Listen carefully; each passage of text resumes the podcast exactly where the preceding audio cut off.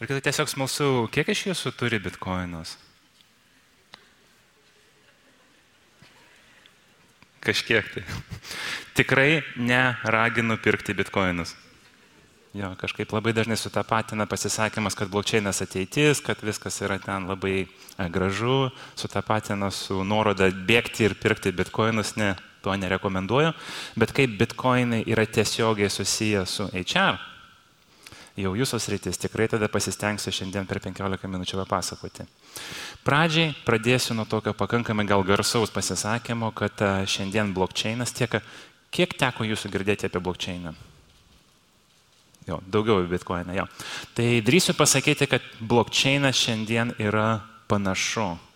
Tiek pat bent jau galimybių suteikia ir organizacijom, ir žmonėm, kiek internetas 94 metais.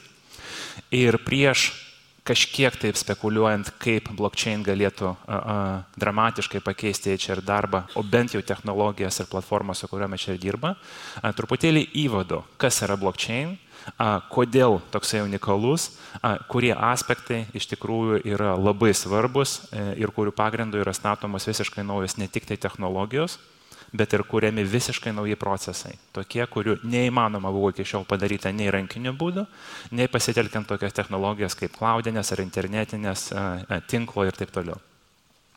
Tai vėlgi, pradžiai atsiprašysiu tų, kurie jau tą seniai žino, bet tiesiog įvesiu konteksto, paryškindamas, kurie iš aspektų iš tikrųjų yra svarbus. Kodėl atrodytų paprasta technologija, nieko stebuklingo ten nėra. Tai nėra kvantinė fizika, nėra kažkoks atradimas, tai yra tie patys elementai sujungti šiek tiek kitaip, kodėl jie yra antiek kitokie ir suteikia antiek naujas galimybės apie kodėl dėkų, dėka visi dabar taip išnekame. Taigi pirmas aspektas yra technologijos decentralizacija. Jo. Irgi man smalsu, žinoma, edukaciniais tikslais, kiek iš jūsų naudoja torentus? Tai tie, kurie naudoja torentus, iš esmės yra jau paragavę, kas yra decentralizuota technologija. Priminsiu, kurie tai likusiai daliai, kurie nenaudoja arba nekelia rankų,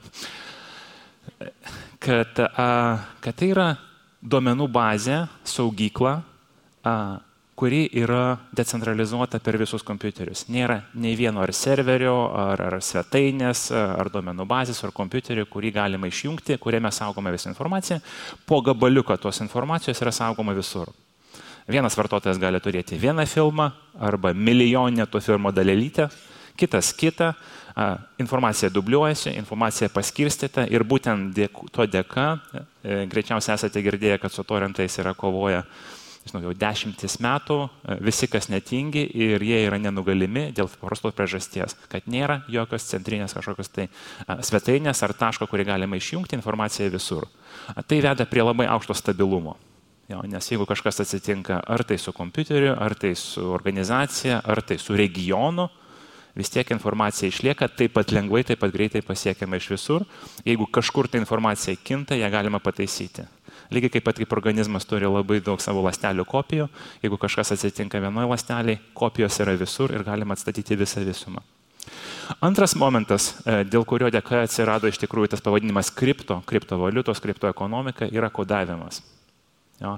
Nes jeigu pagalvotumėm gerai, filmas, nu, nėra ten tiek jautrios informacijos, kiek pavyzdžiui gali saugoti įmonės buhalterija ar HR, neturiu meni pilka, turiu meni komercinės visas paslaptys paprastoje buhalterijoje, arba, arba HR informacija, kur iš tikrųjų turi informaciją apie kiekvieną žmogų, jo pasiekimus, jo stiprybės, jo silpnybės, ar tai turėtų būti prieinama visiems, klaustukas.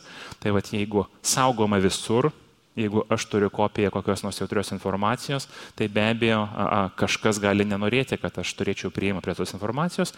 Ir technologija, kuri padeda išvengti šią problemą, yra kripto, kriptografija, matematinis kodavimas ir taip toliau. Tai tiesiog iš karto pasakysiu, kad šiai dienai technologiškai yra atrasta būdų koduoti informaciją taip, kad ją nekaip negalima būtų atkoduoti, neturint tinkomo rakto. Jo? Kad superkompiuteriai galingiausi šiai dienai iš tikrųjų negali to padaryti. Vėlgi yra šiek tiek spekulacijų apie tai, kad atėjus kvantiniams kompiuteriams, bet apie tai atskiras pokalbis, kad tai gali būti nulaužta, bet tada atsiras ir kvantinės apsaugos, tai čia dar šiek tiek ne visai dabar. O šiandien yra laikoma, kad kriptografija yra nenulaužiama Vėlgi vienas kaip įrodymų yra tas, kad bitkoinų cirkuliacija, apie kurią šiek tiek šnekame, jau pasiekė šimtai milijardų dolerių ir motyvas nulaužti kriptografinius raktus būtų iš tikrųjų bet kam pasaulyje itin aukštas, to dar neatsitiko. Taigi visi be išimčių, e, nežinau, ir vagystės, ir incidentai susijęs su kriptovaliutų vagystėm, apie kurias greičiausiai skaitote, yra susijęs su žmogaus faktorium, kuris nesugeba apsaugoti rakto ar elgesi neatsakingai. E, panašiai pati kriptovaliuta nebuvo nulaužta ir tai veda prie labai paprastos, sakysime, išvados, kad jeigu mes turime jautrį informaciją, ar tai sveikatos įrašai, ar tai yra iš tikrųjų HR įrašai, ar tai yra finansinė informacija, tai mes galim pasitikėti kriptografiją kaip technologiją, patalpinti tą informaciją kiekvieną e, kompiuterį pasaulyje, nebijodami, kad to kompiuterio savininkas iš tikrųjų paitims ir perskaitys visą, ko nereikia skaityti. Taigi nesvarbu, kad guli pas milijonus, svarbu, kad prieiti reikalui esant galima tik tai tada, kai to norima. Tai yra galima rakto savininkui arba tos informacijos savininkui suteikti galima laikiną leidimą. Pavyzdžiui, aš noriu, kad mano darbdavys galėtų prieiti prie mano CV tik tai 10 minučių. Nuo pirmo atidarimo, sakysime, tos duomenų bazės, po 10 minučių teisės baigėsi, raktas nebegalioja, viskas perskaitai, sužinojai, a, a, toliau klausk vien atskaro autorizacijų, jeigu nori sužinoti vėl. Panašiai. Ir dar vienas momentas, kuris yra ypatingai svarbus, tai yra vientisumas laike, nes vėlgi mes esame pripratę, kad informacija yra visur visada lengvai prieinama. Ir tie, kurie naudoja versijavimo kontrolę, jo, Word dokumentus ar kažkokius kitus, žino, kaip patogu yra galėti atstatyti informacijos pokyčius laike, koksai dokumentas buvo vakar, koksai buvo už vakar. Taigi, informacija iš tikrųjų blockchain yra ne tik tai E, decentralizuota, ne tik tai užkoduota, bet ir dar a, a, a, vientisa laike. Kitai žodžiais vėlgi e, nėra mechanizmo, kuris leistų grįžti atgal ir kažką pakeisti. Čia ypač va, kestučiai sritis gimininga galioja tokiem, tokiom sritim kaip draudimas, kaip pavyzdžiui žmogus deklaruodamas savo automobilio būseną prieš avariją, vieną kartą patalpinęs ar tiesiogiai, ar automatiškai įrašą apie automobilį po avarijos neturi galimybės grįžti atgal laikė ir pasakyti, jo automobilis buvo kitoks, nes tai yra tiesiog realiam laikė koduojama ir bet kada, bet kokį tašką informacijos galima statyti. Tai va tokie trys principai iš tikrųjų veda prie to, kad galima kurti iš tikrųjų labai įdomias aplikacijas. Aplikacijos tai yra jau paslaugos, servisai, platformos, kurios yra pagristos va, būtent tokiu blokčiai tinklu. Žinomiausia iš platformų tai yra be abejo Bitcoin platforma ir būdinga keletą aspektų, kurie skiria tą platformą nuo, nuo tradicinių pinigų. Tai yra vėlgi decentralizacija, tai yra veikimas be žmogaus. Ne tik tai fiziškai be žmogaus. Nėra nei bankininkų, nei, nei menedžerių, nei transakcijų vykdytojų, bet nėra nei institucijų nei bankų, nei klyringo institucijų, jokių kitų. Tai yra saugu, tai yra anonimiška. Taigi labai supaprastinus irgi pri, e, tiesiog papasakosiu apie patį procentą, kad iš esmės mokėjimas a, a, per bitkoiną yra, a, jeigu taip žiūrėti iš programiško požiūrio taško, yra labai banali, sakysime, a, banali schema, banalus procesas. Tai yra apie tai, kad tiesiog a, a, sukurti kažkokią tai įrašą, apie tai, kad žmogus A nori persisti tiek pinigų žmogui B. Tai yra to įrašo užkodavimas, jo, kad tai būtų vienas blokas, kuris a, a, viduj turi informaciją, kad būtent tokia sąskaita, būtent toks žmogus, būtent tokia pinigų suma. Tai yra patalpinimas visur tinkle, panašiai kaip filmai tarpinami torintas. Tai yra validacija transakcijos, kad kiekvienas kompiuteris tinkle patvirtina, jo mes sutinkame su tuo, kad a, informacija, kurią mes gauname apie sąskaitos likutį vieno žmogaus sąskaitos ten vardą pavadinimą iš kito žmogaus sutampa, mes pasirašome ir kai didžiojo daugumo kompiuterių tinkle validuoja tą operacija, jinai kopijuojama, saugoma visur, tampa neatsiejama įrašų dalis. Įtin paprastai veikia. Taigi e, e, tai veda ne tik tai prie tokių aplikacijų kaip pinigų pervedimai, tai veda prie visos klasės e, aplikacijų ar sprendimų, kurie pavadinti registrai. Tai yra gal viešosios duomenų bazės, gal geriausias pavyzdys registrų, tai yra be abejo nekilnojamo turto registras, akcijų registras, kur informacija yra itin svarbi, įrašas apie tai, kas yra namo savininkas visuomenė yra svarbu. Tai visuomenė šiuo metu egzistuoja centralizuotus valstybė prižiūrimus registrus, kur ta informacija yra saugoma, kopijuojama, prižiūrima, žiauriai brangiai kainuoja, žiauriai lietai juda. Tie, kurie atliko vieną ar kitą nekilnojamo turto sandorį, žino, kiek brangiai yra ta informacija keisti per notarą, kokie jisai lėtas sudėtingas yra procesas. Viskas vardan saugumo, nes visuomenė nenori, kad dinktų įrašai, kieno namas kam priklauso, kiltų anarchija spėjų. Tai, a, tai visą tai automatiškai, elegantiškai sprendžiama ir per blockchain tinklą e, ir, ir teoriškai, ir praktiškai supaprastina viešos, jautrios informacijos saugojimą, prieimą, elegantiškai, pigiai, e, beveik realiam laikė. Taigi savikaina transakcijos sumažėja praktiškai iki nulio. Taigi viskas, kas liečia registrinius įrašus, ypač kai reikia nepriklausomo duomenų saugojimo šaltinio, kur negali pasitikėti ar tai įmonė, ar, ar tai e, dar kažkokia organizacija ar žmogum, kur visuomenė turi pasakyti, jo, mes norime turėti nepriklausomą šaltinį, kaip, pavyzdžiui, registrai, vėlgi, šalis susitarė visuomenė piliečiai, kad jeigu įrašas yra apie namo savininką vienam kitam registrui, nu taip ir yra, reiškia, reiškia taip iš tikrųjų yra. Tai visa tai automatiškai yra daroma registrai ir tai yra apie informacijos decentralizuotą saugų saugojimą ir automatiškai tą sekundę, kai tu padarai automatizuotą sistemą, sistemą, be abejo visas spektras sprendimų, kad tos įrašus galima greitai, žaibiškai, automatiškai, gali būti netgi nebūtinai žmogus tą informaciją gauti, gali būti programa ar kitas kompiuteris ar kita aplikacija. Taigi tai yra sprendžiama per blockchain tinklą ir tai yra nu, savotiškai pirmoji dalis blockchain kaip architektūros, sąlyginai galim pavadinti blockchain 1.0. Ir dabar pažadu, kad prie HR prieisiu ir, ir tikrai svarbių momentų paryškinsiu, tai dar paskutinė skaidrė prieš, prieš prieim prie HR e, yra apie tą antrąją dalį. Antrąją dalį e, e, apie tai, kur evoliucionavo blokčiai tinklas per paskutinės jau keletą metų. Taigi, taigi, taigi būtent kokios galimybės naujos atsirado. Taigi, jeigu šnekėjome apie tai, kad pirmoji versija informacija buvo pasyvi, Kitais žodžiais, įrašas yra statinis, turiu tiek savo bitkoinų, savo piniginį ir viskas. Tai dabar antra dalis yra apie tai, kad įrašai tampa aktyviais, išmaniais ir juos pavadino smart kontraktais arba išmanieji kontraktai. Tai reiškia, kad įrašas ne tik tai gali tiesiog gulėti, bet gali turėti tam tikras sąlygas, prie kurių jisai gali turėti tam tikrus veiksmus. Taigi gilo žodis išmanus kontraktas arba kontraktas, kuris pats savo veikia. Jo? Taigi vėlgi viešai, transparentiškai parašius tiesiog sąlygas, kas turi įvykti, ar orai atšilti, ar kameros užfiksuoti kažkokią vieną kitą įvykį, kas turėtų įvykti kontrakte automatiškai, tam, kad a, tas kontraktas atliktų kitus veiksmus, pervestų pinigus, gražintų pinigus, pakeistų įrašą ir taip toliau. Vėlgi iš tokių nu, elegantiškų a, a, sferų, kur man teko girdėti, kur tokie smart kontraktai ketinama visai neužilgo pristatyti, tai yra kelių eismo kontrolė. Jo, tai yra priežiūra, kurie iš vienos pusės pririšta prie daviklių, saugumo kamerų, šviesoforai, visai kita, o iš kitos pusės pririšta prie vairuotojų teisų, kuris tame tarpe gali gulėti taip pat blokčiainė.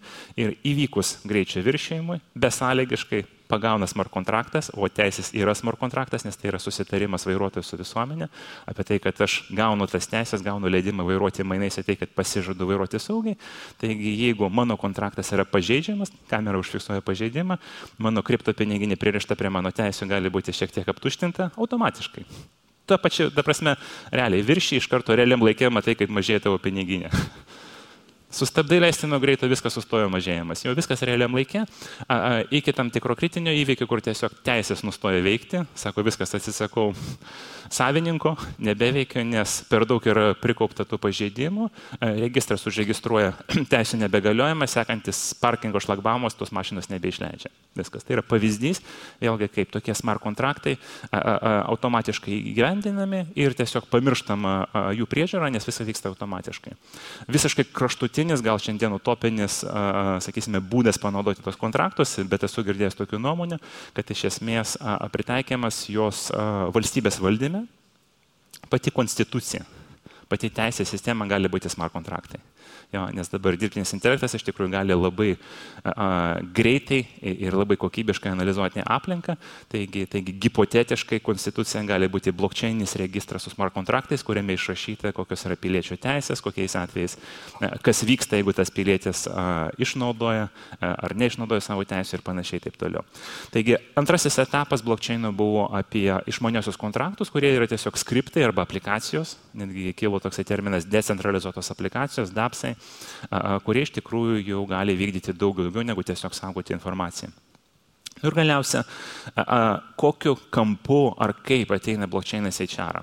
Jo, tai, tai iš tikrųjų iš karto pasakysiu, kad HR samdymas, informacija HR, visi veiksmai susiję HR yra viena iš karčiausių blokčiaino sričių. Bent jau tikrai penketukė pagal startupų kiekį, pagal norimą sukurti technologijų įrankių kiekį. Ir čia yra tiesiog keletą pavyzdžių, bet tokie iš vienos pusės jautrus dalykai, iš tikrųjų iš kitos pusės svarbus, kaip a, validacija žinių. Jo, visi žinome, kad diplomo manipulacija, licenzijų manipulacija yra trilijoninio masto pasaulio problemos. A, a, labai didelė dalis iš tikrųjų vienaip ar kitaip manipuliuoja, netinka žinių, taigi blockchain tą sprendžia, a, nes jeigu žiūrėti į diplomą kaip smart kontraktą, tai yra kitais žodžiais e, įrodymas, kad tu tikrai turi tas žinias, validuotas arba pasirašytas institucijos išduodančios raktų, universiteto ar akademija ar dar kažkur tai. Tai vėlgi vieną kartą tokią diplomą patalpinus pririšus prie žmogaus identiteto, jį nekaip, hipotetiškai negalima nei pakeisti, nei atšaukti, nei kitaip validuoti. Taigi e, e, prieiti, pažiūrėti, ar tikrai tas žmogus yra tikrai licenzijos diplomo leidimo ir taip toliau sertifikato sąlygoje savininkas, tampa sekundžių klausimas, saugumas yra šimtaprocentinis.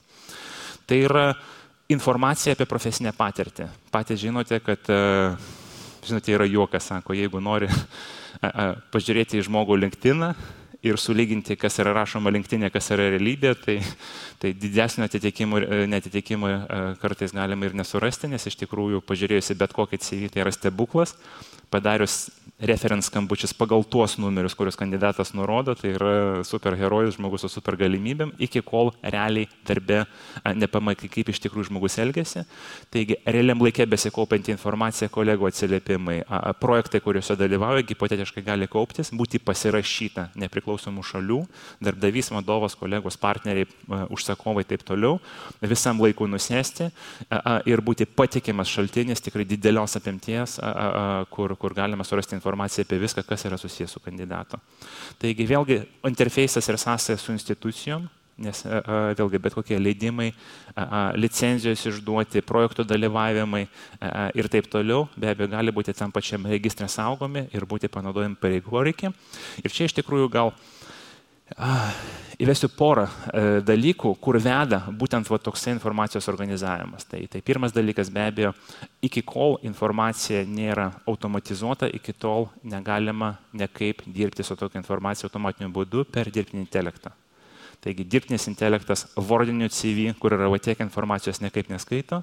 E, jeigu kažkaip tai, o apie tai irgi garsiai šnekame, kad dirbtinis intelektas į HR ateina labai greitai e, visose srityse.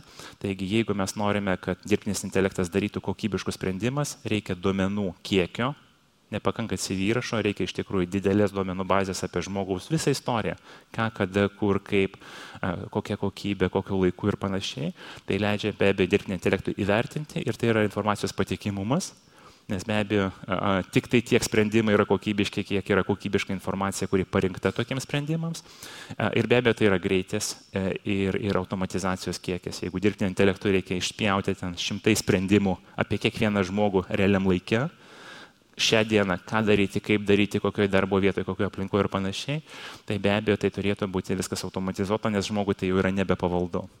Tai vad sakysime, Kol kas tai yra konceptualu, kol kas tokių platformų atvirų nelabai yra, šimta procentų jos yra kūriamos, tikrai teko matyti ir prototipinių sprendimų, ir konceptualių, sakysime, schemų pabraižymų. Taigi, taigi saugi prielaida yra, kad 3-5 metai nuo šiandien, e, realiai bent jau dauguma sėdinčių čia, realiai fiziškai susidurs su sekančios platformos platformom, tokio kaip LinkedIn, tik tai ant steroidų, jeigu taip galim sakyti, ir turės vienai per kitaip panaudoti tą informaciją ir tos įrankius savo darbę. Taigi trumpai tiek, ačiū Jūs dėmesį, kokie klausimai.